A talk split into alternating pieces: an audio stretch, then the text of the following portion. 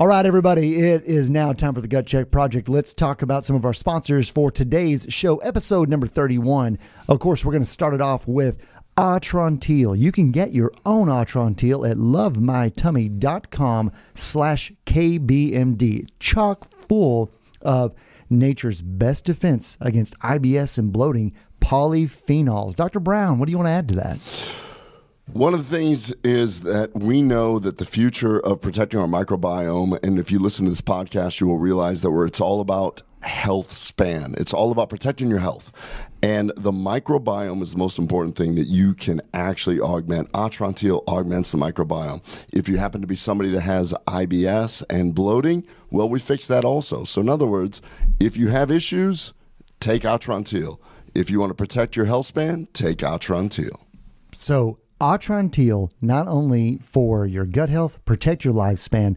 LoveMyTummy.com slash KBMD. LoveMyTummy.com slash KBMD. Don't go to Amazon. Get it directly from the Atrantil manufacturers themselves. You know what? Because you're going to get a discount on this, and I'm going to correct you on this. You said lifespan.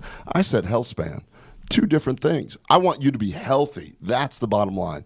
Doesn't matter how long we live. If you end up with dementia, Alzheimer's, Parkinson's, and things like that, health span, my brother. That's why we got Dr. Brown on the show and not just me. So lovemytummy.com slash KBMD. Now, talking about KBMD, we also have another sponsorship.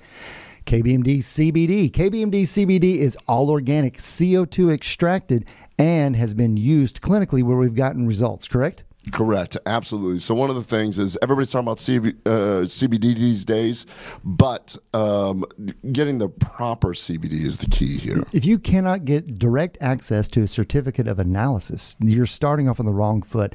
All KBMD CBD lot number to lot number, every single run has an associated certificate of analysis so that you know that inside that bottle is exactly what appears on the label. And everything that we've ever, or that Dr. Brown has ever found as a benefit from CBD has been tested in his own GI clinic and not just with himself, with many of his own colleagues. So, KBMD CBD, you can get your own at kbmdhealth.com. And you can also find the Dr. Brown Signature Protection Package, which includes CBD and Atrantil. Now, why would someone want to do that? That is a great question, Eric. And the reason why is because when we've been talking to scientists, we realize that when you take Atrantil with CBD, it actually augments your own endocannabinoid production, meaning you explain that, please. Well, if you enhance your own endocannabinoid production, what you're going to do is give your body all of the elements that it needs to balance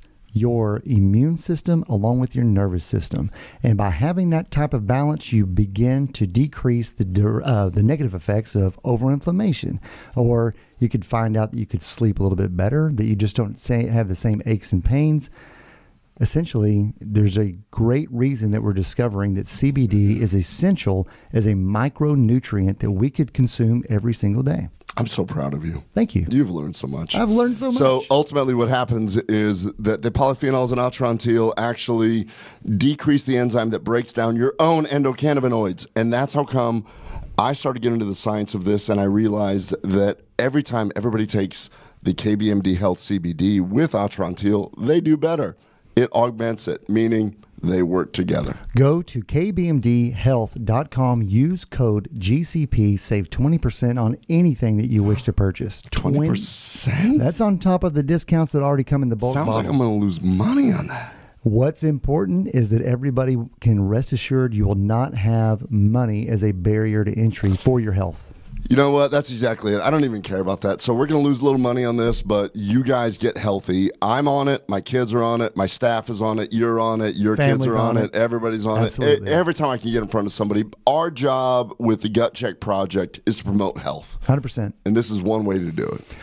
Speaking of promoting health, we have our first external sponsor that we'd like to go ahead and talk about. That is going to be somebody who made an, a, an appearance on episode number 30, the Unrefined Bakery. So, unrefinedbakery.com, unrefinedbakery.com. You can use code GUTCHECK to save 20% off your very first purchase. And it doesn't matter where you live, even though they are based in the DFW, Texas Metroplex, anywhere you live, they can ship to you gluten free, paleo, keto compliant, whatever you're after in your special diet, that's what they specialize in. Low sugar, uh, breads, cupcakes, mix. It's incredible food that just happens to be gluten free. What did you think of the uh, of the foods that uh, Unrefined Bakery? Oh, they were absolutely amazing. They were absolutely delicious. But here's something else I want to say. I had a patient that just came to me, and they went to the Mayo Clinic. They were at Cleveland Clinic. They were, I mean, like desperate. right. And they were told by their gastroenterologist that gluten sensitivity is not a thing. Weird. Guess what? Gluten sensitivity is a huge thing to me because every time I eat it, I'm pretty much stuck in a bathroom. So, Unrefined Bakery, I love the fact that we brought them on. We had uh, Taylor Ann and Ann, Taylor, yeah. yeah, and they they crushed it. They're super smart, Definitely. Um, They're dedicated to their customers without question. dude. They have the same passion that we do, which is ultimately just promoting health. Absolutely. That's it. So I know. I, I, just- I had to laugh. This patient came to me and he goes, "Yeah, my doctor told me that uh, gluten sensitivity was not a thing. Like it really is because I live it." Yeah, absolutely. Unrefined Bakery, unrefinedbakery.com. Use code GUTCHECK.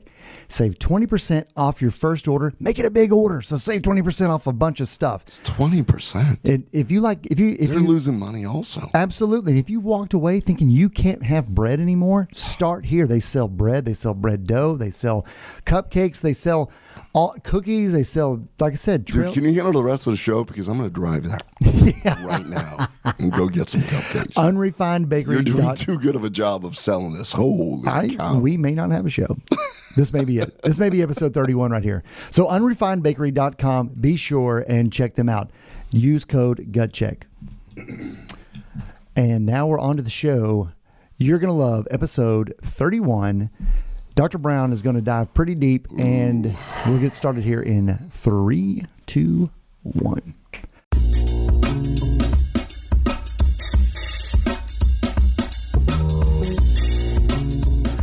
All right, everybody, it's now time for the Gut Check Project. It's episode 31. We got a special topic here today that Dr. Brown's going to cover. Has anybody ever thought about fecal mitro- microbial transplants? I almost screwed up the way I said it just then. no, no, no, no. You, you can't screw up poop. You can't screw up poop. You can't screw up poop. No, so I didn't. It's like it's like everything's fine. You know, I want to try something completely different here. So what what happened, and the reason I wanted to do this show, you and I, is that I uh, we're um, surprisingly getting some reach, and I got reached uh, by somebody. Instant messaged me from Sweden because oh, some Sweden Sweden.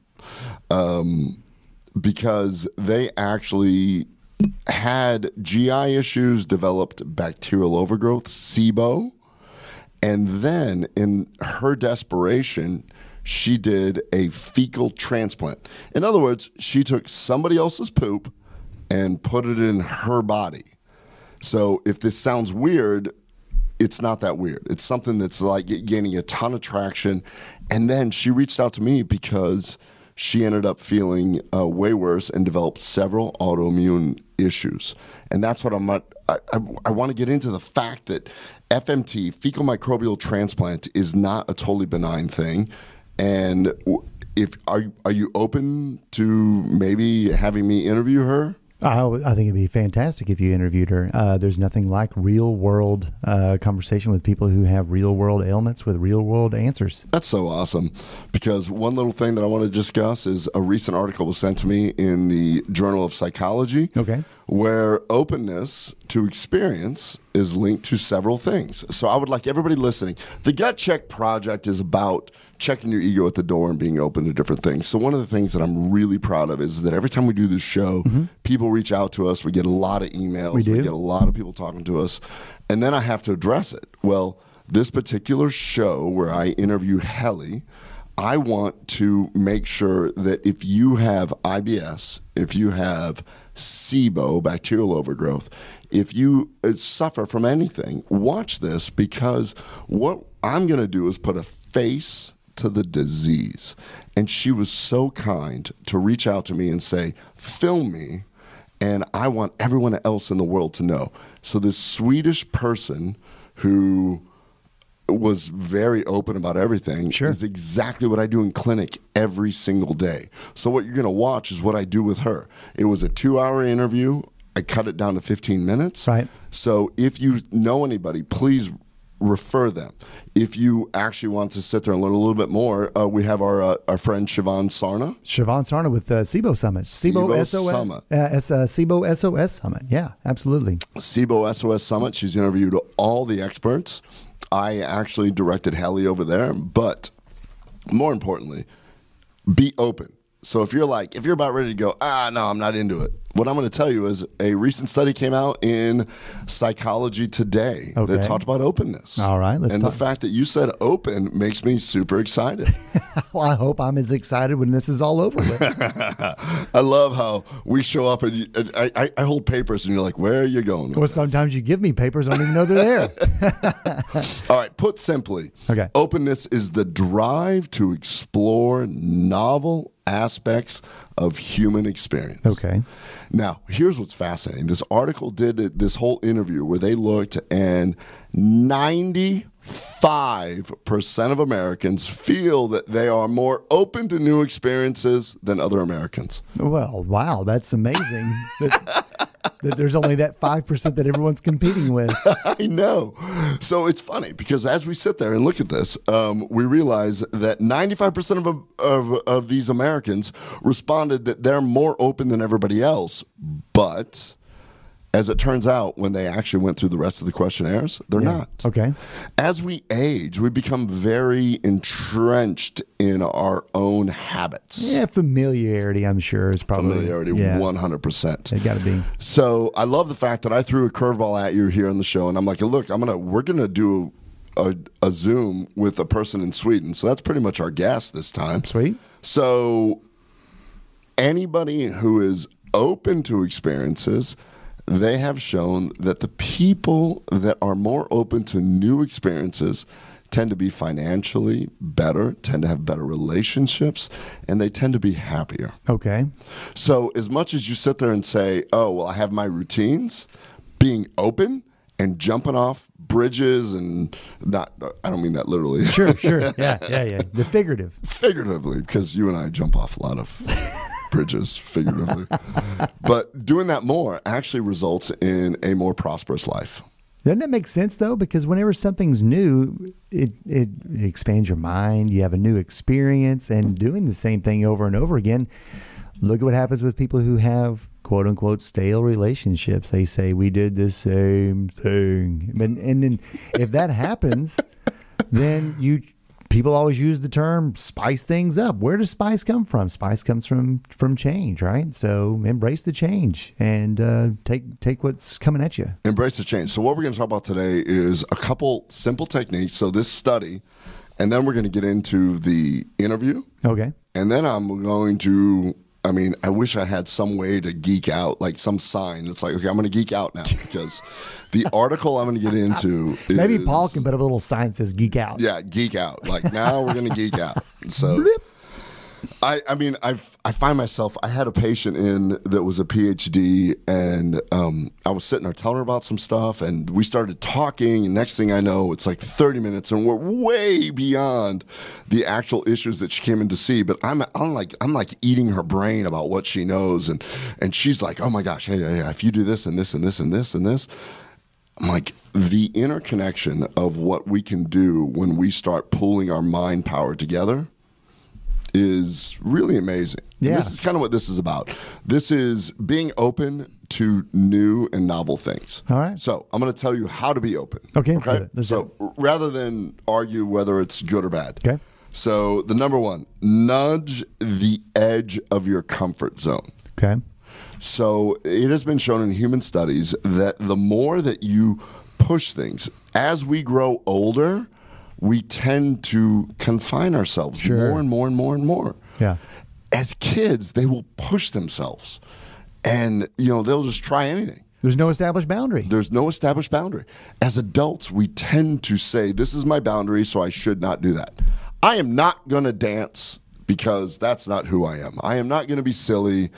I that's I guess that's why I love comedians. They just get up there and just throw down. Sure. Yeah. I love uh, my grandpa or my granddad used to have funny little sayings. And one of the things he always said is, uh, "You always have to throw it against the wall, see if it sticks." Oh, I love it. You know, you turn turn the key and see if it starts. Anything like that, you he's he's basically just uh, using metaphors for trying things out. We have one shot at life, and we tend to limit ourselves because of the fear of the unknown. I would agree with that. Quit doing that. Nudge your boundary, push your confidence to levels, and guess what? It's okay to fail. It is okay to fail. That's the thing. Number two, the number two way to actually become more accepting in the to openness Uh-huh. is prototype over perfection. Prototype over perfection. Uh, kind of interpretation of that would be it doesn't uh, have to be perfect to be used. It doesn't have to be perfect to be tested, right? That's funny how you interpreted it that way because w- the way that I read it was Eric Rieger and Ken Brown. We are prototypes over perfection.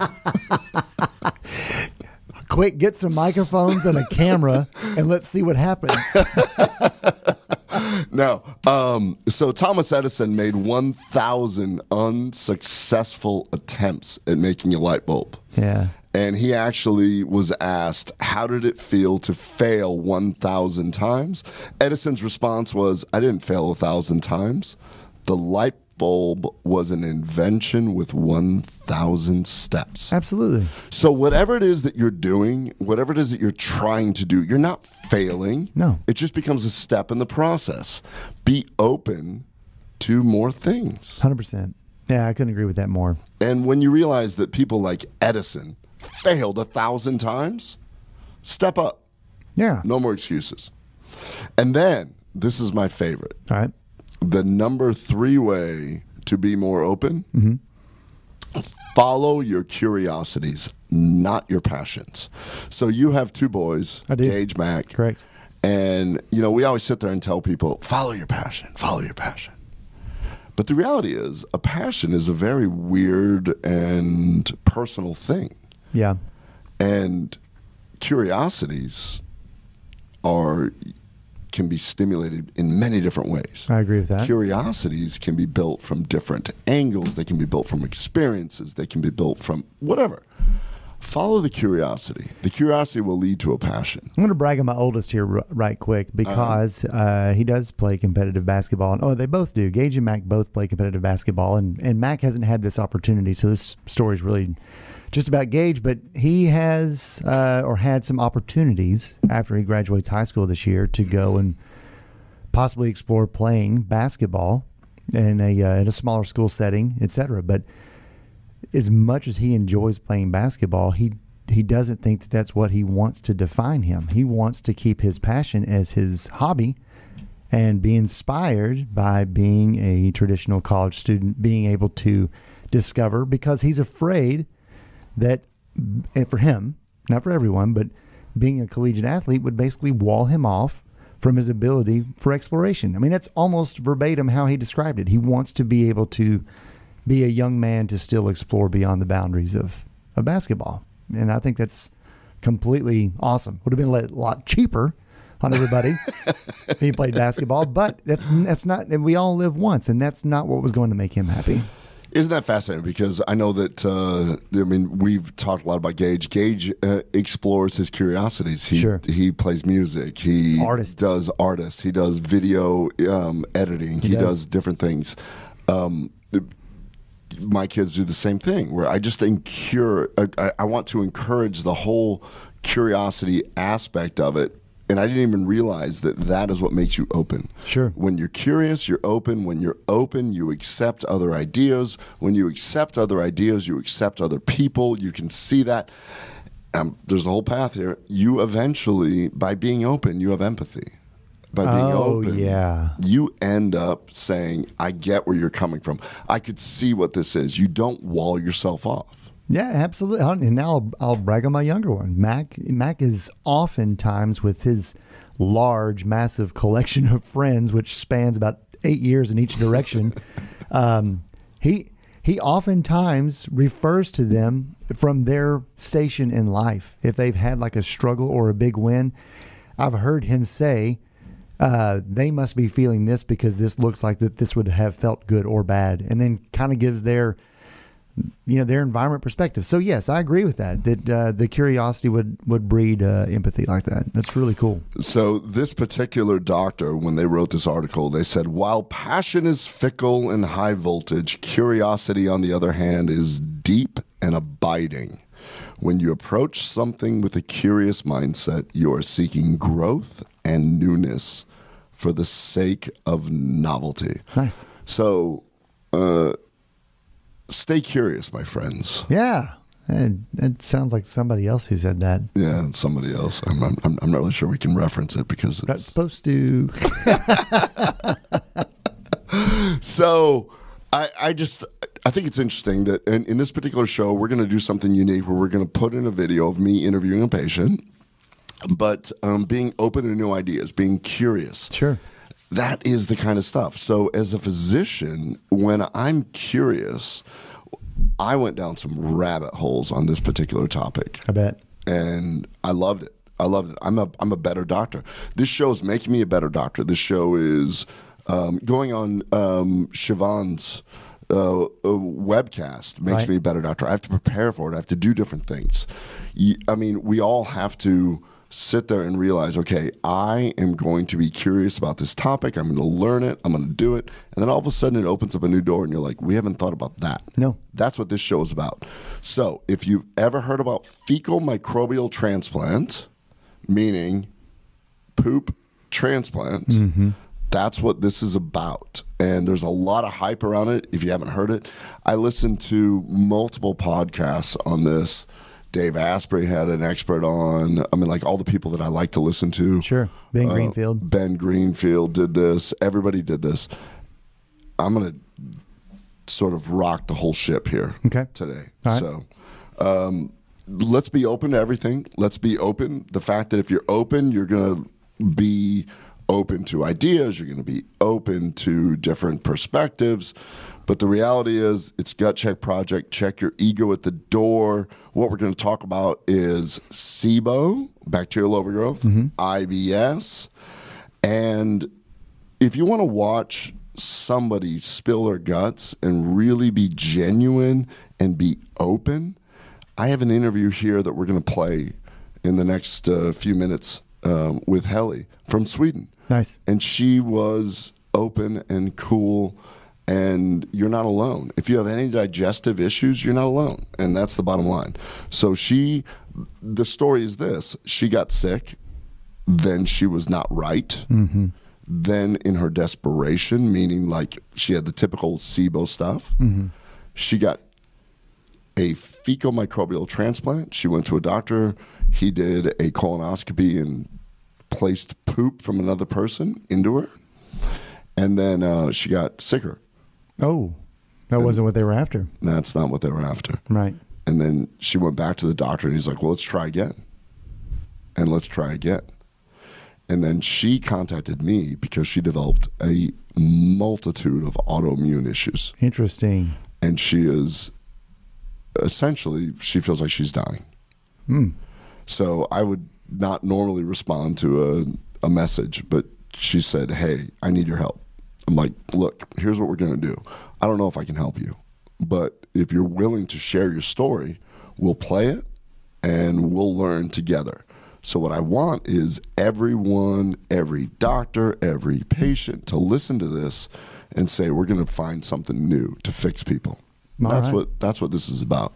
So let's go ahead and turn it over. This is my interview with Helly from Sweden, who reached out about having complications from a poop transplant, fecal microbial transplant.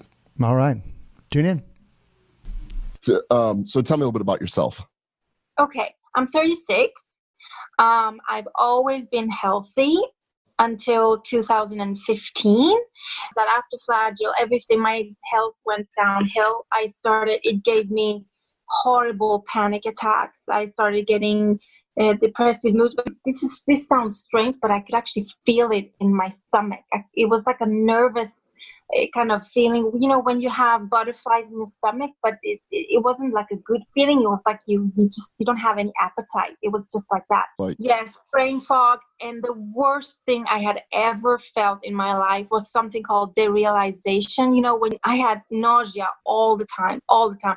For two years, I had not, imagine you have a stomach flu that goes on every single day every waking hour for two days for two years. That's what i had. And i lost my new job that i had gotten a week before i got flagyl so i couldn't stay. So i it for three years this brain fog and and uh, my my um because uh, my also my bowel movement i mean i had never always gone to the bathroom every day. I got maybe once every two day or something. But after flagyl my my um uh, stool wasn't the same. Uh, horrible, horrible fatigue. Uh, I the brain fog. I couldn't focus. I couldn't. I was always panicked. This this panic was the worst. I wouldn't. I mean, if you have panic attacks, oh no. You So essentially, 2015, you get the antibiotics. You start with Yes. this down this path. You are Yes. when you eat, especially carby foods, you get very bloated, and then you Yes. ended up having quite a few, beginning with neurologic issues, where you had the Yes. brain fog, panic attacks, some depression, some sleep disturbance. Out of frustration, yes, insomnia. Yeah. yeah, insomnia. You've you went to several different doctors. One of them was an advocate for FMT, known as fecal microbial transplantation, and you got Mhm. ultimately over over a course three different uh, fecal transplants. First one being with a colonoscopy, second one being with an enema, and then an enema again. Correct. Okay, so both Yes. and after each one you had a reaction to it where you had what you felt like the flu and you had lymph nodes that got big.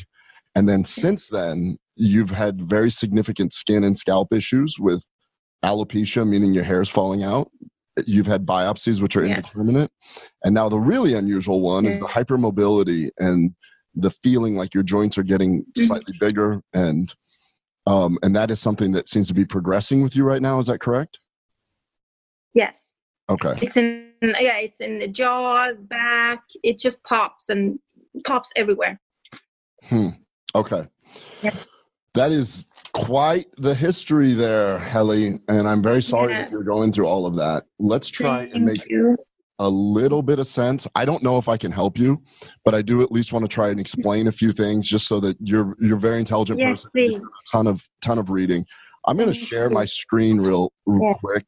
Things. Yeah. So one thing that we do realize when we talk Yeah. about this is a moving target, as you can see, and so you have a history which is very consistent for Yes. somebody to develop bacterial overgrowth. We know that SIBO can happen if you go through a stressful event, if you take antibiotics or have an infection, and you kind of had all three happen at a similar time. We know that that can affect Yeah. the motility. And it all comes down to motility. So you've already Yes. um, learned the basics of bacterial overgrowth, a SIBO, and you understand that it's a, it could be population of bacteria growing where it shouldn't. So when you eat, the bacteria break it down.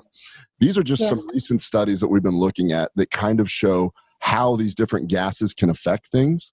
So this is the effects and mechanism Mhm. of how methane affects ileomotor function. And if you listen to Dr. Pimentel talk, what he discovered in his lab is that what the methane does, it doesn't just shut it down, it actually makes your intestines do an uncoordinated contraction. So it's like it just sort of spasms. And when it does that, it doesn't move anything, thus Mhm. allowing bacteria to continue to grow. Now we know that you grew out both hydrogen Mhm. and methane.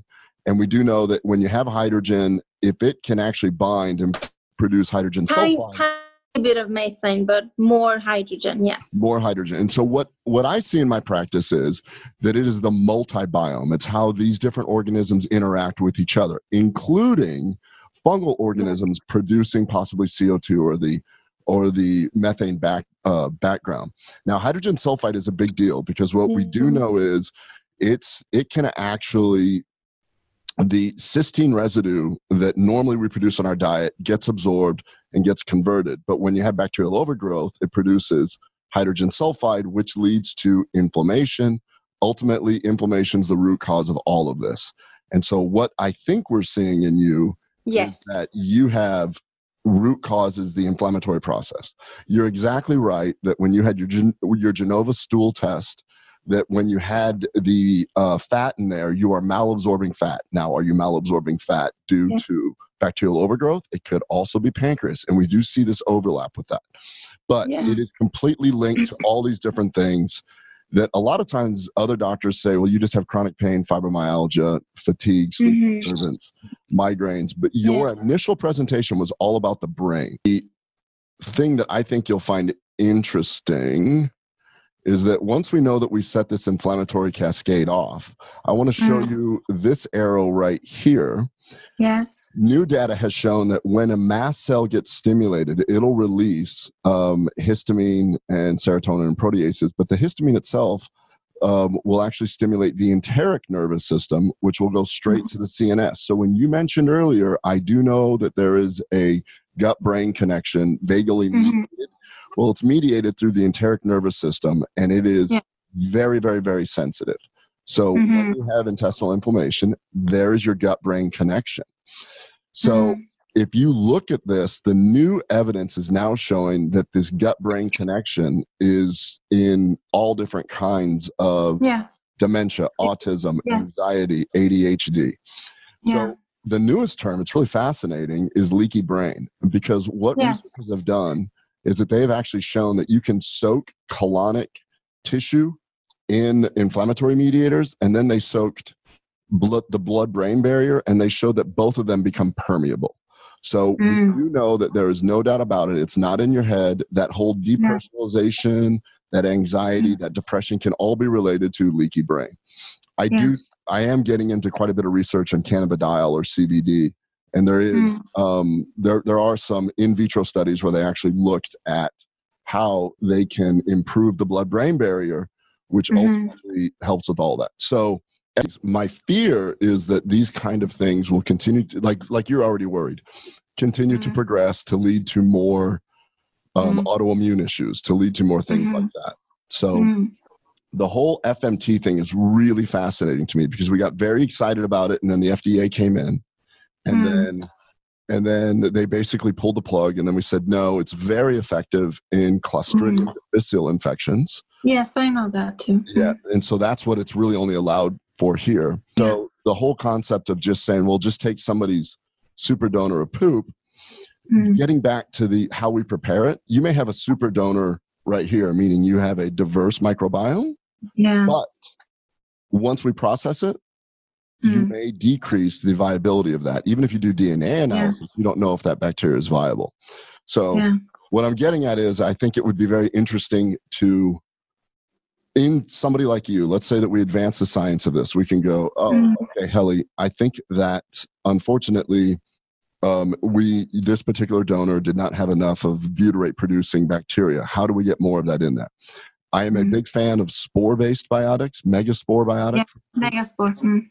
Yeah so if you want, But is want- but that's a that's a probiotic. How can I take that? so i want you to go to our show and I actually we actually interviewed their their CEO PhD, Kiran Mhm. Krishnan, and Yeah. beautiful how he explains the science of probiotics, and it's incredible Okay. how he explains how the spore-based biotics um, send signaling to other bacteria. So one of the Mm. things that they can do, and the reason why we're teaming up is because we realize that the polyphenols in atrantil can Mhm. actually um, help feed the spore-based um, bacteria. And what it does is it goes through and doesn't become out of its spore phase until it gets to the ileum, at which point signaling goes and goes, oh, we're going to end up in the colon. Then it gets to the Mhm. colon, wakes up, and starts tapping other bacteria and goes, hey guys, we need to diversify a little bit. And they've actually shown that they can deliver vaccines this way and stuff. So the whole concept of spore based biotics is Mm. is really fascinating and new on which spore based. But so Yes. But I can think- I just ask you, Antrantil? Um, I have there's there. I know there are three ingredients. uh-huh. Um, one is from peppermint, which is fine. Uh, I just don't know all that much from about this bark tree thingy. Is it? Well, you know, that all really good questions, all extremely complex. So Mm. the, bark you're talking about is quebracho, quebracho colorado. That's the thing that makes Yeah. Unique, is because we actually are the only product that has this. Quebracho Yeah. colorado is a proanthocyanidin or a tannin. Mhm. So it's the Mm. tannins are um, proanthocyanidins combined into a large molecule. So the thing that we needed to help with SIBO is that we needed atrantil to be a poorly absorbed molecule. So when we were talking Okay. to scientists, then we looked at all the animal data that had been done. And so what we do Mhm. know is that in animal models, sheep and cattle that are fed this tend to have a much healthier microbiome. They tend to produce Mhm. milk. They tend to have um, increased weight gain and things like that. So, from an Mhm. animal perspective, we've been feeding cattle for a long time. From a human perspective, you're getting it in a lot of different sources that you didn't really realize. For instance, Mhm. wine, tea, things like that. You're getting a lot of this Polyphenols. Yeah. Polyphenols, yeah. But polyphenols is a huge umbrella term. Yes. Or every time somebody does some research on it, it appears that they are beneficial in ways that can, that can become very complex. So Mhm. this is that whole postbiotic conversation that when Yes. you take a polyphenol or an undigested polysaccharide that gets to the colon, bacteria can break them down into different things. There Mm. are different molecules so that bacteria can break something down and then produce a molecule called urolithin. Urolithin signals old and sick mitochondria to die. So that is mitophagy. Oh. so this is the this is the kind of complex signaling that's going on. So And so, do do new when they die? Does new mitochondria like? Does the body produce more or? Yes, so it's like autophagy. Autophagy. Yes. Yes. It's mitophagy. It's just the signaling to say, "Hey, you're an old, unfunctioning powerhouse. Yeah. We, we need a new one over here." So, okay. so then the big argument, if you talk to in vitro scientists or bench researchers that look, what they can Mhm. show is that these polyphenols, like resveratrol, like berberine, like Yes. I mean, all these molecules are, are similar, like quercetin, like uh, turmeric, all these. Hmm. So they'll say, oh, well, one of the problems is is that it actually creates a little bit of stress on cells. Mm. And so it, that's that antioxidant thing that you're talking about, which is, oh, take too many antioxidants, then we don't know what it does. Mm. In vivo, I think what's happening is is that that is a version of hormesis. Actually, I think there's a term for it. It's called xenohormesis, meaning you're outside. Hormesis is the adaptation to a stress. So the reason Mhm. why you work out and the reason why exercise is functional is because that's that's a hormetic response. The reason why oh you're in Sweden, you guys are loving saunas, right? You guys are a big sauna Mm. society.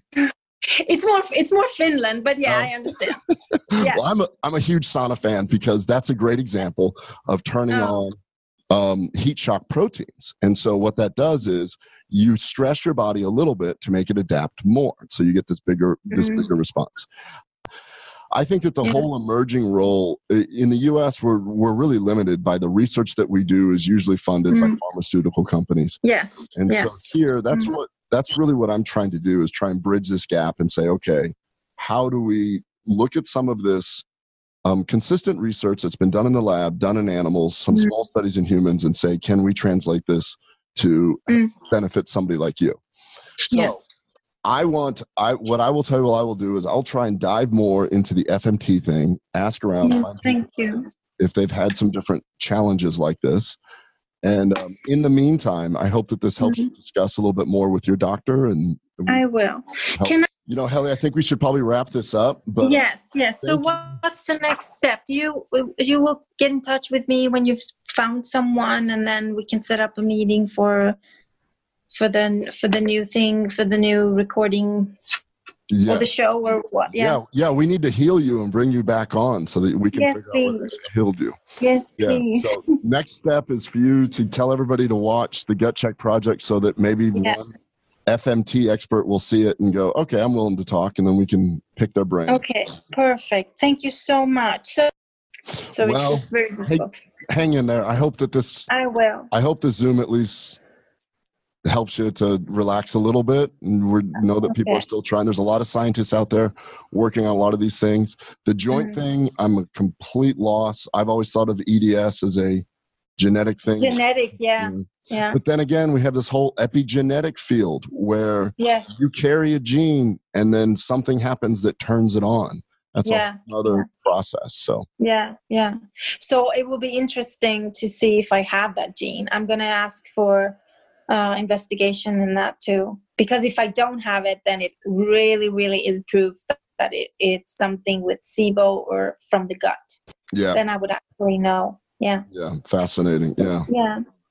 Okay, Dr. Brown, thank you so much for your time. And, Kelly, and thank sorry you so much, and thank you for allowing us to share this with our audience. Thank Um, I think there's a lot of people that watch this and realize that you put a face to Yeah. a problem. A lot of people feel alone when they're doing that. Yeah, yeah, yeah, they do. Yeah. Hopefully, we can figure this out. Um, I- yeah. Okay, Dr. Brown, thank you so much. I don't Good want to take Hallie. more of your time now. Thank you. You Keep too. in touch, okay? I will. Thank you. Bye Bye-bye. bye. All right, so we're back after the video. Hey, um, I get to see you at the procedure uh, setting whenever we do the colonoscopies. Is it like that every day in the clinic side? Because we don't have those kind of interactions with the patients whenever we have them come through. So I mean, we, we just heard about the Hashimoto's, Ehlers Dan, Uh, uh, goodness, I'm gonna screw up how to say it. Ehlers Danlos. Thank yeah. you. But uh, so we hear that that's what she's suffering. Alopecia. Oh, oh, losing hair. autoimmune, Yeah. I mean, this is a beautiful woman who's this has disrupted her life. That's why I wanted, and uh, you know, and thank you to Helly for letting us do this. Absolutely. because- Thank you, Helly. Yeah, because it actually adds a face to the disease. This is what I do every day. People come in and they're desperate, and I want to talk about something unique that nobody's putting this thing together. Let's do it. and that. hopefully, uh, people like Shivan Sarna can spread the message Sure. about what I think I uncovered um, when I was preparing for this with with Helly and listening to her. I'm like, oh my gosh, wait a minute. I think I know what's going on. Because the key to Helly is so it was a two hour interview and I cut it down to 15 minutes. Mm-hmm. So there's a lot that's left out. Okay. Much like um, Shojan Pedram, what's his name? Yeah, you're right. Pedro. Yeah. When when he interviewed me for his Netflix Mm-hmm. movie, and we did like 30 minutes of filming, and I got like 30 seconds of airtime. Well, the gold's not through everything. it's, not, it's not all gold in the hills. Pedram Shojam. Yeah. Pedram Shojam. Yeah. So he's got uh, he does his docu series. You said it right the first time. You just did it with a with a last name, comma, first name. Oh. so uh, yeah, that was uh, yeah. You end up on the editing floor, and I remember like Lovett said, "Why don't you just be more interesting, and you'll make it into the actual film." I'm like, damn it. Love it. Holding back. All right. So, anyways, so it was a two-hour interview that we that I uh, clipped down so that the thing that people want to hear, and if you're that person, and if you have SIBO or IBS or autoimmune issues, there's a high likelihood that some of what she talked about is relevant to you Correct. which the thing that kept resonating to me is the anxiety. So she can deal with most of it, but the anxiety and the depression and the panic never had it in her entire life, and just something happened. So that's what I'm going to get into. Post fecal microbial transplant, she ended up having all these issues. Yeah, it, and you're right. Having anxiety basically takes away the ability for the coping mechanism to deal with the other present problems. That's just a, it's compounding the issue. Yeah, it's like insult to injury. Yeah. Yeah. So you can have gut issues, but now you're having brain issues. yeah, and you can't even reason through it without feeling kind of terrible. Well, I want to explain all that. And I started looking into this, and then I started um, doing some Google searches on FMT, which is fecal microbial transplant. Sure. And one of my partners that I was going to interview, Dr. Ackerman, who's actually done a bunch of this, we started talking about the consequences of this and that, hey, we don't really understand exactly what's going on. So if you Google it, it looks like it's the panacea. People are offering this for autism, Parkinson's, Alzheimer's. They're saying, I have the cure to this. But I'll let you know right now that the FDA is regulating this because there's been uh, recently two deaths Yeah. on fecal microbial transplant, and so the FDA is getting involved. So a lot of these different clinics and stuff are doing them um, outside of the U.S. Yeah. Mexico, Mexico. Yeah. Central America, Bahamas. Stuff like. Exactly.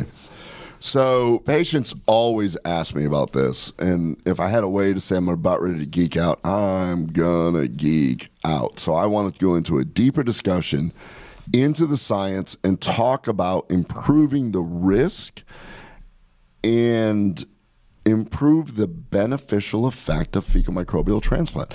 I remember I've had so many friends call me up and they're like, "Hey, my mom um, has dementia. Do you think a microbial transplant?" And if you've never thought about it, it seems weird, but once you're desperate, it seems like the easiest thing that you can do. Sure. I'm going to take my poop from this good, healthy person, mm-hmm. put it in somebody else, and people are discussing how it affects all these other diseases. This is an example of how somebody did it and it unlocked diseases in her Interesting. the epigenetic phenomenon. Epigenetics means that you have genes in you, and then when you have an environmental shift, you end up unlocking these genes and they become relevant. Mm-hmm. It's super complex.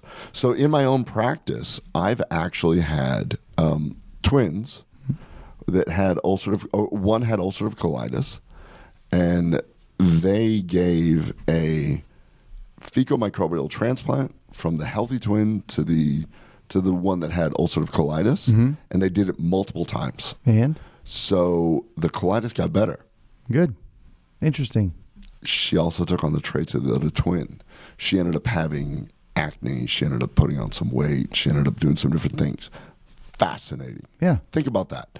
I can sit there and put this. So then I start looking into it. And then there's mouse studies where they have looked and they have shown that if you take a mouse that has Parkinson's, mm-hmm. they can genetically modify mice to have that. And then you give a non Parkinson's mouse uh, or a non Parkinson's mouse and you uh, transplant, they end up developing Parkinson's. Wow. And that happened with blood pressure, diabetes, stroke, obesity. Traits get transferred in the bacteria. It's nuts. So we sit there and go, oh my gosh, that's like a big deal. So the original studies that have actually been done have looked, and humans have shown this, where when they do a microbial transplant, nobody's writing about this. Everybody's saying it's a fantastic thing. Sure. Um, there's this biome.org thing where they're collecting poop and they're giving it to people. What I want to get into is why. I'm not saying it's good or bad. What I'm what I want to discuss is the science of how bad things can happen Sure. which is very unpopular. Like everybody wants it to work. Everybody wants it. So, and so do we. For the- I mean, 100%, would be yeah. awesome. But Yeah. So, like in Helly's case, she developed. I really think that she developed uh, Ehlers-Danlos syndrome Yeah. from it. It's nuts. Yeah, that is nuts. And um, just just as a, as a caveat, this is not to undermine the research, the application of FMT whatsoever. It's just basically just what Gut Check Project's for. Let's discuss everything that's applicable here. So, in a recent review, so FMT, I'm, I'm just going to refer to it as FMT, fecal microbial transplant, has emerged as a legitimate treatment for the FDA recognizes it for C. diff infection, Clostridium difficile infection. Which is bad. which is real bad. What happens is if you take antibiotics, you can actually wipe out all your other uh, bacteria and one lives, and then they just sort of colonize and create havoc. So we do know that it works very well for that. But in a recent review, two to six percent of people that have actually uh, done FMT had very serious adverse events. Infection was noted in 2.5 percent. One of the problems is that the current screening process mm-hmm. is very similar to blood. So if I'm going to take your poop, put it in me, I'm just going to say, do you have Hep A, B, C, Sure. AIDS, blah, blah. You're good. Because we're treating it like blood. But it's not blood. It's not blood. We don't know enough about it. Yeah. So the current process is that this is what we're actually doing. And then I started looking online and I found out that there's all these DIY, do it yourself, mm-hmm. Websites that tell you how to do it. So they're not even screening for that. They're just saying, fine. Now that I did this." not know. There's oh, DIY websites for how to do an FMT on your own. Dude, I got so deep into the weeds in this thing. The fecal microbial transplant thing, everybody wants to say it'll fix. I mean, it'll fix everything. You name a disease, somebody's saying that it fixes it. This is what I want to talk about right here. This is why we do this show. The problem is that right now, a super donor, which is what Helly had. So her doctor gave her a super donor, which is a somebody that has no infection that they could find, Okay. and they had a broad microbial species, um, is more important than anything else. Okay. What we don't really take into account is how does that super donor's bacteria that that person developed their entire life and they interact in an epigenetic way meaning that they actually interact with your body why would that be the same as you I don't know because uh, you know it being a because it's essentially a micro environment that's inside. What if you don't live in the same region of the world that I do? What if you don't participate in the same activities that I do? Uh, if you don't eat the same foods that I eat, I'm, it's that there's a lot left open to interpretation and understanding. It seems to me. totally and then as it turns out one thing that we're not even discussing is the byproducts of bacteria Sure. So when I say byproducts, I don't mean that as waste. What I mean is that the bacteria, the bacteria that we have in our bodies, the our microbiome produces certain beneficial things. Oh, urolithin, all kinds of cool stuff like that. postbiotics. Postbiotics. well, I um I love it because when I gave the lecture at Natural Grocers, mm-hmm. I was talking about postbiotics, mm-hmm. and one of the dietitians said, "Well, what about short chain fatty acids?" And I thought, on a local level, butyrate, which helps colonocytes, and I said, "Well, I." I don't consider that a postbiotic. She's like, I think you should reconsider because the reality is that those short chain. And then guess what? She was 100% She's- right. She was spot on. Spot on. Yeah. So props to natural grocers to hiring super smart people and teaching me. And as it turns out, the short chain fatty acids probably play a huge role in this whole process. Sure. Um, it's a byproduct of bacteria. And what happens is when you eat vegetables or complex polysaccharides or prebiotics or polyphenols, Polyphenols. Yeah. They all kind of do the same thing. They basically go to the colon where your bacteria then break them down Sure. and they produce certain um, short chain fatty acids. These short chain fatty acids interact in the body in different ways. So it sounds really uh, chemistry, but it's one is called butyrate, which, as it turns out, is fantastic for your body. Sure. One is called acetate. Oh, s- acetate. Is that the thing that develops when you work out really hard and deplete your ATP? Yes, same thing. So, as it turns out, that crosses the blood brain barrier Yeah. and creates inflammatory processes. Right. So these short chain fatty acids, what I'm getting at is I'm going to take somebody else's poop, put it in you, and we're hoping that it all works out. This particular article looked really deep into the different short chain fatty acids that are actually produced. All right. And in Helly's case, even though she got her transplant from a super donor, I think that one of her issues is that her body's own microbiome may have interacted and she produced more lactate producing bacteria, Interesting. Which crossed into her brain, which caused her panic attack. So lactate, of course, is something that we measure on somebody who has overactivity. If somebody has rhabdomyolysis, I mean, there's all kinds of, of implications of too much lactate, and of course, that's related to lactic acid. You get that whenever you're fatigued. So if she has bacteria, you can only imagine if they're overproducing that, that that would, of course, make her fatigued and more inflamed, right? Absolutely. Satish Rao, um, who's a uh, gastroenterologist out of Augusta, Georgia, uh, um, a SIBO expert. I think Shivan interviewed him actually. Satish, yeah. Yeah. Um, he published a study which showed that if you take lactate producing bacteria, that those people that take the probiotic with SIBO, they end up with more anxiety and more depression. And it all fits. Interesting. So Helly, if you if you watch this interview, Helly's like the thing that bothered me the most was my anxiety and my panic. She even talked about a depersonalization experience where every time she she's like, I, I, I don't get it. I've never been like that. I'm telling you that the bacteria produced lactate that crossed the blood-brain barrier that resulted in brain inflammation that resulted in your anxiety. The behavioral change. A behavioral change. Yeah, just from bacteria. That's I mean, it's it's wild, but it's it's probably true. I mean, microbiome has evolved in the gut together. And it's very complex. They signal. If you watch our show with Kiran, mm-hmm. he talks about how the bacteria talk to each other. Definitely. So when we sit there and say, "Oh, we're going to wipe this one out," or "I'm going to give more of this one," mm-hmm. that may adversely affect the chain downstream. Well, and it's probably all the more reason why a DIY FMT is a is a poor idea. You, there's so much more research that needs to be done. You know, the whole FMT thing is is scary because, well, it's just because we just don't know what to do. We don't know. We don't know enough yet. We don't know enough. Yeah. Peter Attia said it best, where he was like, he goes, "We have the ability to test stool. We don't know what to do with it." Yeah, he did. He was the first person that just blunted it down. For But me. he said it several times, and I agree with him. yeah. Um, so the one thing we know is that we do need a high diversity. Correct. So the more diverse your microbiome is, the better. So now here's sort of the cool part. In a healthy individual, the colon is predominantly, uh, gonna get geeky. Ready? Ready? The colon is predominantly dominated by obligate anaerobes. Obligate anaerobes. Okay. Do you know what that is? Lack of oxygen. They, Lack of oxygen. yeah, they they need to exist in order to proliferate with a lack of oxygen. Correct. Correct. Okay. So they need to, they will proliferate in an oxygen free environment. Okay. names like Bacteroides and Firmicutes and these different phylum that we talk about.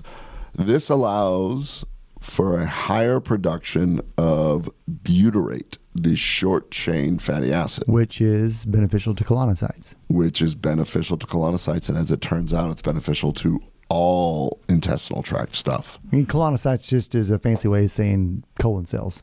So just so you know. You're so nerdy. yes, you're right. Colonocytes are colon cells.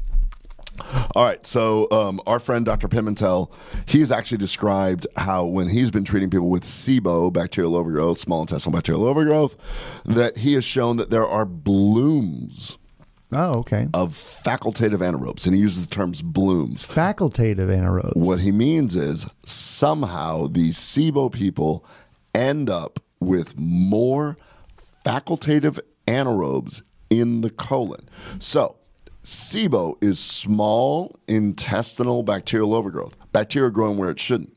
And then when we try and look at them, he's got the technology at Cedar Sinai to show that they're colonic bacteria. They have an overabundance of facultative anaerobes, meaning what? What does that mean? I don't know because when you used obligate anaerobes, it's almost like an interchangeable. Before I didn't really, I'm not really used to the adverb uh, obligate and facultative. So kind of explore that. I'm, this is new to me. Yeah, it's awesome. So basically, it's a badass bacteria uh-huh. that can swing both ways. Oh. If you give it oxygen, mm-hmm.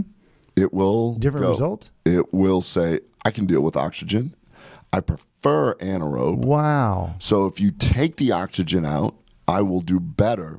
But in oxygen environment, I'm going to proliferate more. That's- meaning you have this bloom. So Pimentel describes it as a bloom, meaning we're producing too many facultative anaerobes. Interesting. Oh, it's super wild. So, just as an analogy, what we're saying here is uh, there are some freshwater fish and there are saltwater fish, but you also have those fish that uh, can basically change the way that they handle their respiration and their their uh, saltwater content, and they can exist in both uh, brackish. They can exist in brackish water and go back and forth between fresh and salt.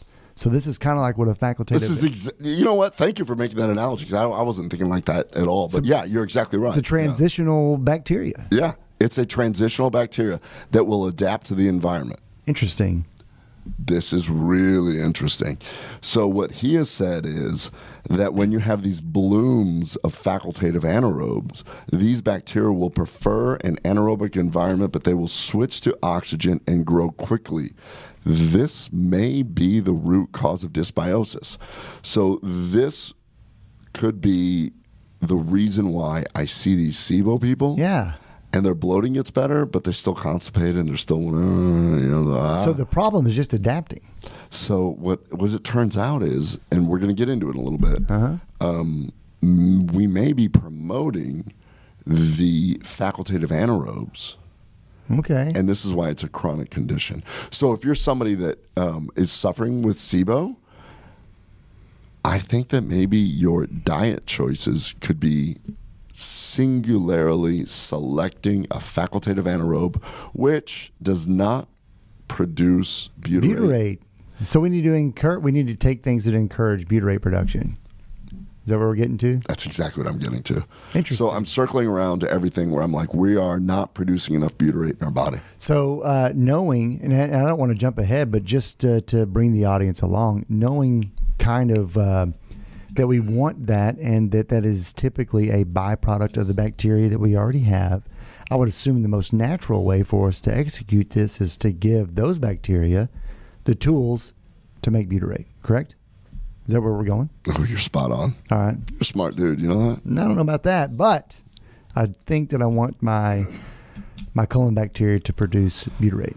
So this is all a lead up to this one particular article, and this, to my knowledge, this is the first article to address how the actual process of FMT may affect what we're doing to people. Okay. And when I think back to Helly, I'm like, I think this happened to you. Yeah. So currently, if you take someone's poop, what they do is for a fecal microbial transplant, you take someone's poop, you screen it for the typical pathogens. So you're going to look for AIDS, Hep C, Hep blah blah blah, whatever. The, the same stuff we always do for for blood, and they're going to say, look, it's it's not there, and then they will label them as a super donor if they mm. have a huge diversity. Okay. So now your poop is actually worth something. If you actually want to, I know that you donate a lot of plasma and sperm and everything else that you do to raise money. It's it's all I could do to get here today. Yeah, I know. It- It's it's for gas money. But now, if you actually have, if you're a super poop donor, you can you can label that one on there. It just sounds like another 30 minutes of my day. So a super donor is somebody that has actually a broad diversity of um, of bacteria, and so in Helly's case, what she did is that she received a uh, colonoscopy where they where they did it there, and then she did two enemas afterwards. Okay. So they did a slurry. So I started getting into it, and I started looking at this, and this particular article made total sense to me. I'm like, why would Helly have such horrible issues when they've used this stool? So this particular institute in Sweden uses this super donor all the time. They found what they thought was a super donor. These guys showed the problem is is that the process is to take someone's poop mm-hmm. and you mix it with sterile water Okay. and then you blend it. Okay. You blend it, Yeah. meaning that the blending process draws oxygen into the compound. So now you're facilitating not the action that you wanted. And there's going to be oxygen dissolved in water. It's the first time ever that somebody has thought about this, where they said, by the blending process, by the actual process of what we're doing for the fecal microbial transplant, we're automatically promoting facultative anaerobes, not obligate anaerobes. Wow, interesting. And it's and I would imagine by proxy now you're decreasing the butyrate production of these exact 100%. Okay, and that's exactly what we don't want, right? Yeah. So they actually propose that uh, if you're going to do this, so these by having the facultative anaerobes means that we're going to have less butyrate and we're going to have more of the lactate, Yeah. the propionate, and these different uh, short chain um, fatty acids. Which, by the way, they have shown that um, they took mice. And as I had mentioned earlier, where they when they transplanted, but one of the really cool things is that they show that the level of lactate not only affected the brain,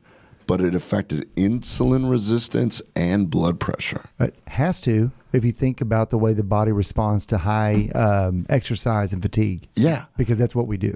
So we're sitting here giving drugs to people, and we're like, wait a minute. Yeah.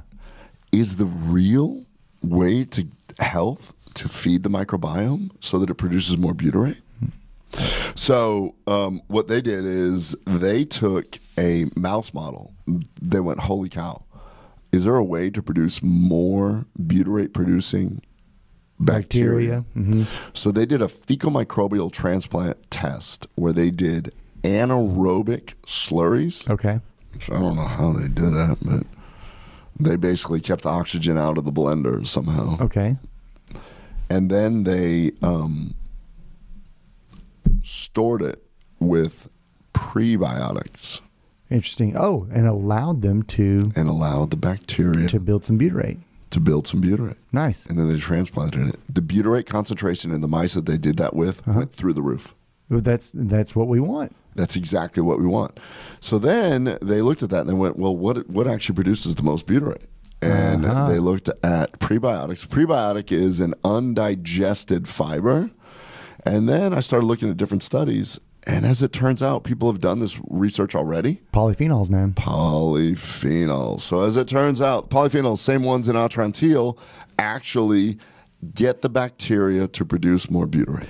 Shout out to Joe uh, Joe uh, Bot- uh, Bowtell out in uh, Exeter University at the UK, who who was doing the uh, research on uh, athletes and talking about butyrate just the same. Um, that's that's exactly why she said that anthocyanin and uh, polyphenols were so uh, so powerful in helping athletes. So anyway, just to piggyback on that, Our little super weapon just sent me an article this morning Oh, uh, yeah. that, that uh, showed that proanthocyanidins Mm-hmm. are extremely protective against Alzheimer's disease through the mitigation of reac- reactive oxygen species.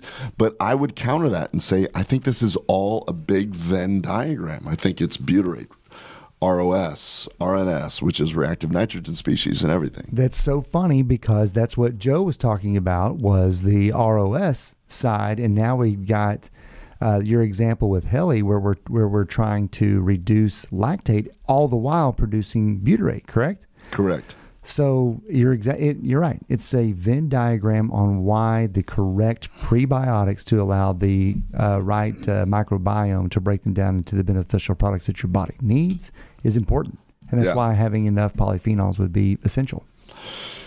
All right. So let's tie this back in. What's the point of reading all these articles if you can't sit there and apply it? So one of the things that I said at the early at the first part of the show is that I love doing this because it forces me to be open. Sure. And I just told you why being open is important. Right. It forces you to be open and to accept new ideas. And now let's apply this particular article that talked about FMT mm-hmm. and how blending it creates oxygen, which leads to the wrong type of bacteria growing. Correct.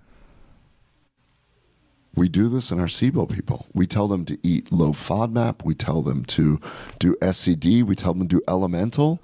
So we're trying to protect their small bowel. So we should increase FODMAP. Well, in the reality, we're starving the obligate anaerobes that want to produce butyrate. Yeah, we're we're changing their environment. We're changing their environment. Their response is to not make butyrate. This is the aha moment that I had. I went, oh my gosh, I'm sitting here looking at this. We bridge the gap. That's our job is to bridge the gap. Now I've got, you know, the low FODMAP diet. Yes, it'll make you feel better, but guess what? Maybe that's why Pimentel goes, now we have blooms. This is tying it all together. This is why now it's a chronic issue. So I'm sitting with my patients going, you know what?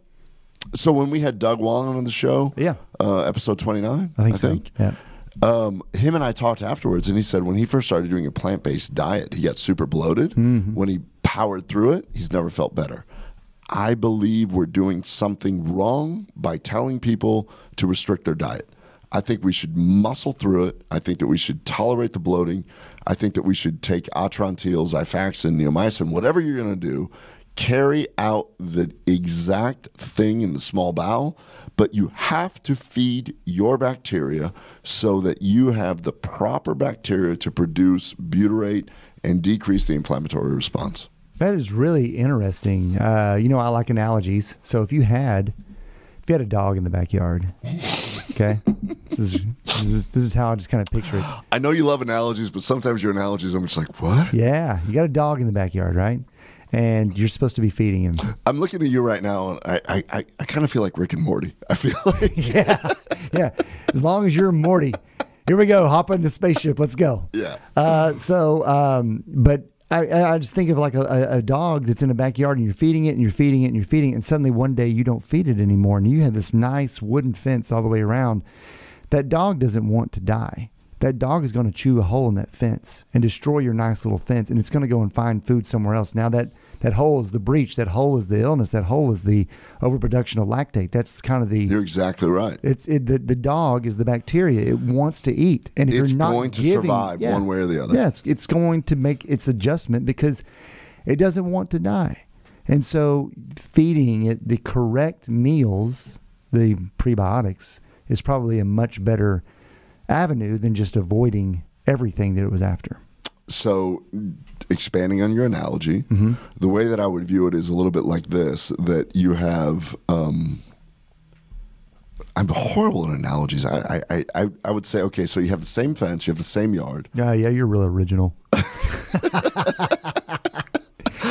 and you have uh, two seals and one dog. Okay, No water. Yeah.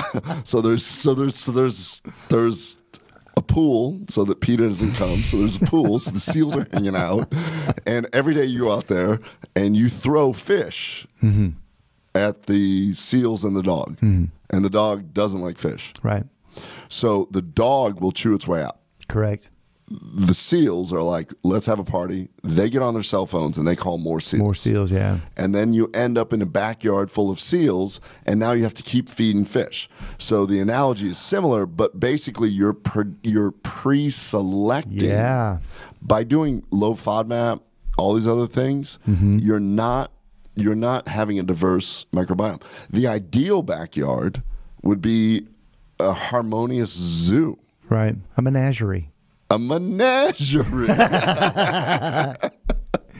Yeah.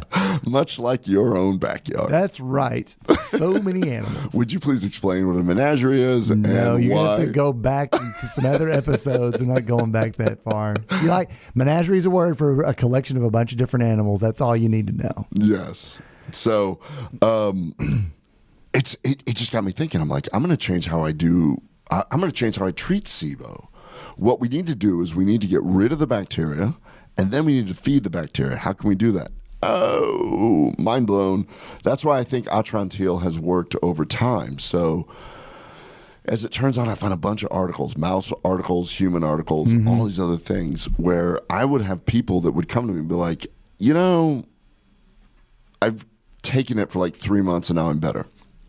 I believe that we fixed SIBO and then we fed the bacteria every single day. That's, I mean, the, in all honesty, pulling the curtain back, that's not the way that we've been studying the polyphenol effect uh, from the beginning. This is very eye opening. It actually is still, I mean, I can still see how FMT is could probably still be incredibly beneficial, but it has to be delivered and prepared the right way. Oh, these authors went into a whole different deal where they were trying to figure out how can we improve FMT, and they thought about like um, putting it with antibiotics to decrease certain bacteria, and then what they realized is you can't play God. With that's a mess. That's It's a hot mess. That's like chemical warfare. and that's how come they said, why don't we just throw a bunch of prebiotics in there and see what happens? Let me ask you. Uh, so, what you described earlier in this example was the slurry. So that you know, basically, you're taking a solid and you're mixing it up or blending it with a bunch of water.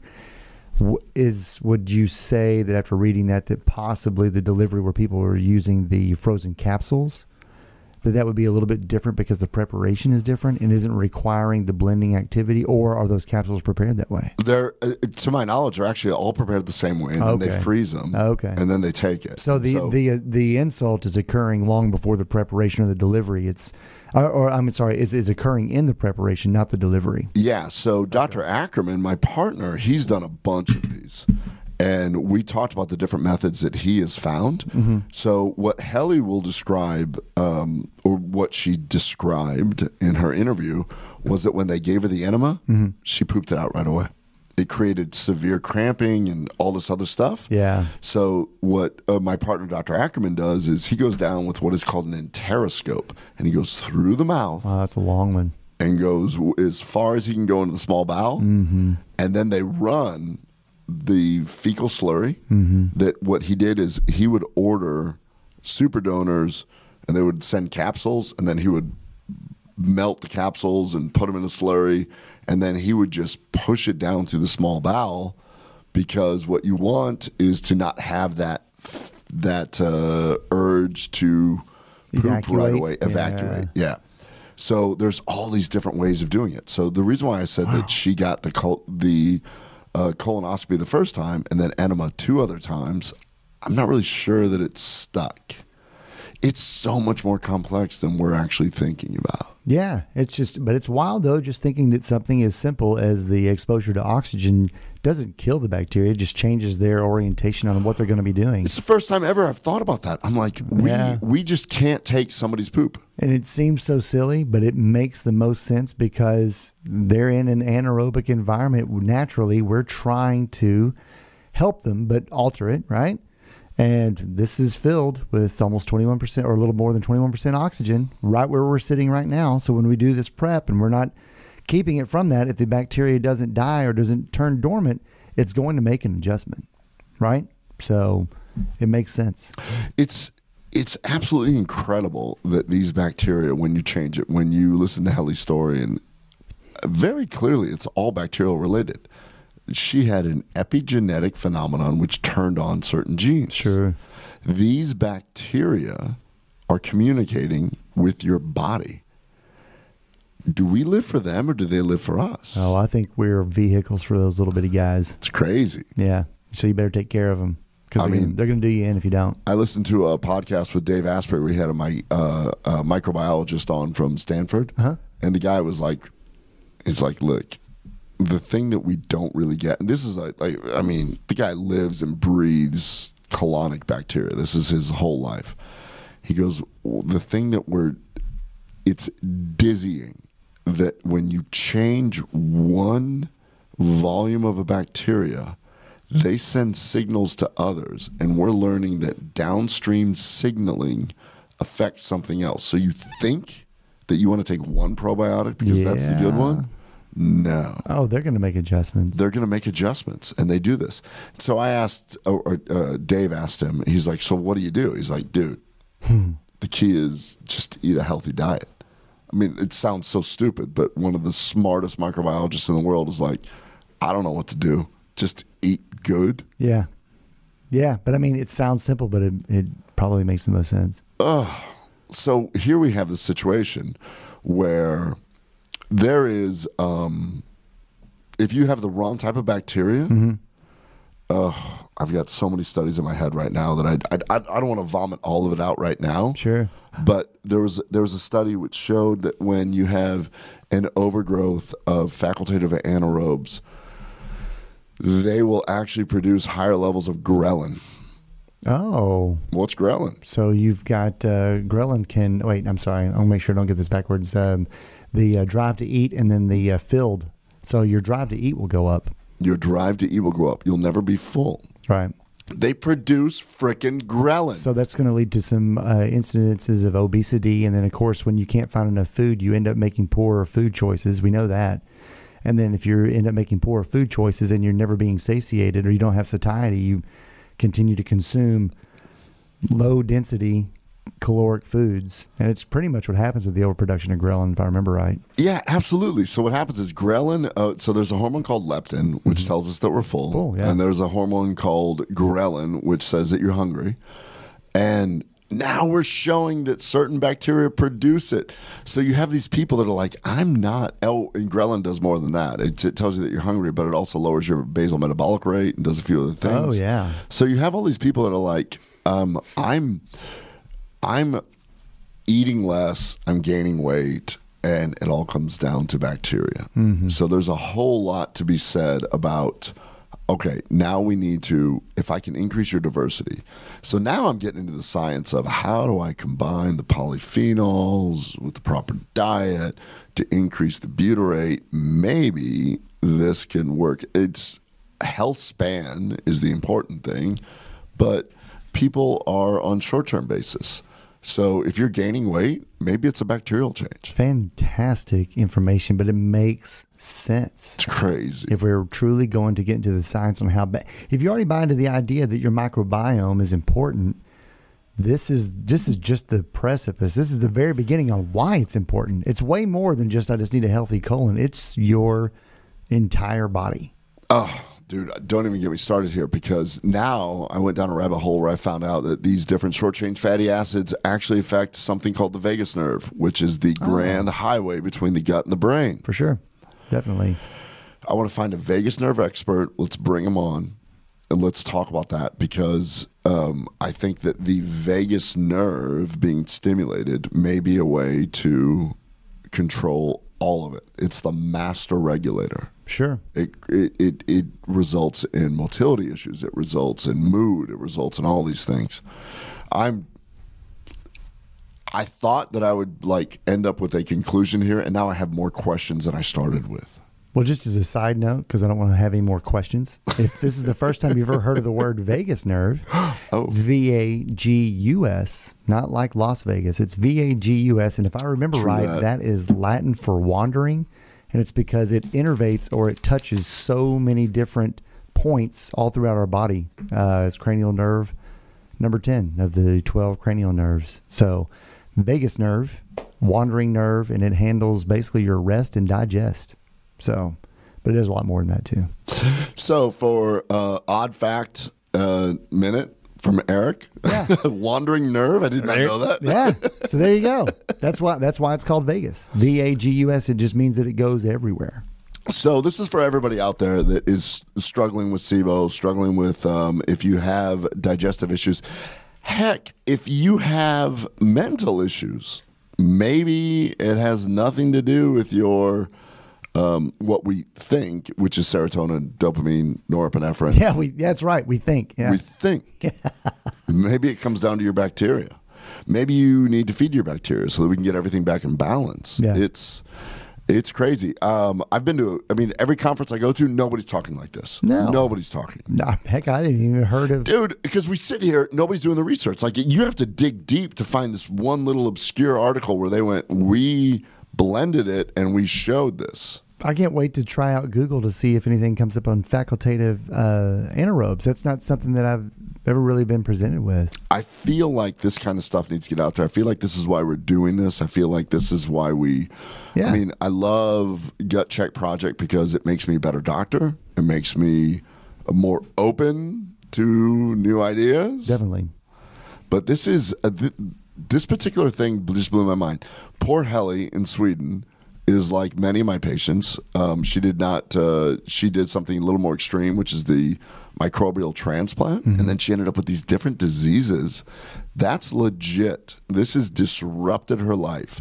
If you're catching the tail end of this show, go back and watch somebody desperately seeking for help, and I'm gonna fix her. Well, I'm not her doctor. I said Right. multiple times on the on the two hour interview. I'm We're not your gonna doctor. we're gonna work to help other people We're help gonna her. work to help other people help her. That's right. Yeah, Well, f- fascinating. Uh, really, all the way through, fascinating. nerdy, huh? Yeah, nerdy. But uh, for those that are nerdy, uh, KBMD Health, we do have in development three research pages that people can turn to. One specifically for CBD, one soon uh, specifically for rectal bleeding, and then the last one is going to be just for dedicated research where we would keep a lot of this information.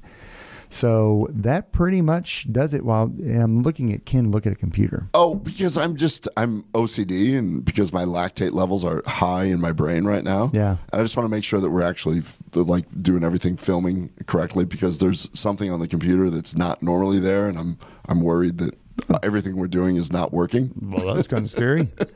well, hey, that's going to do it for episode 31, though. You know what I'm going to do? What's that? I'm going to go feed my um, obligate anaerobes and increase my butyrate, calm down, and assume that the computer is doing what it's supposed to do. That's what we're going to do. and not worry. No, no worries here. Thank y'all very much for episode 31 on fecal microbial transplant. You got something to add? Yeah, I'm gonna, I'm gonna do one one more thing. Okay, so everybody just goes to Amazon, but for real, for real, for real, go to love my tummy t u m m y dot com slash KBMD. KBMD. Why? Because it's a huge discount there, and we need to start showing people that we're going to come together as a community. We're going to help each other. So that's why. Guaranteed two day delivery from there, also. Oh, no kidding. No kidding. I want to get on there right now. Yeah, for sure. Thank y'all very much. Episode 31 in the books.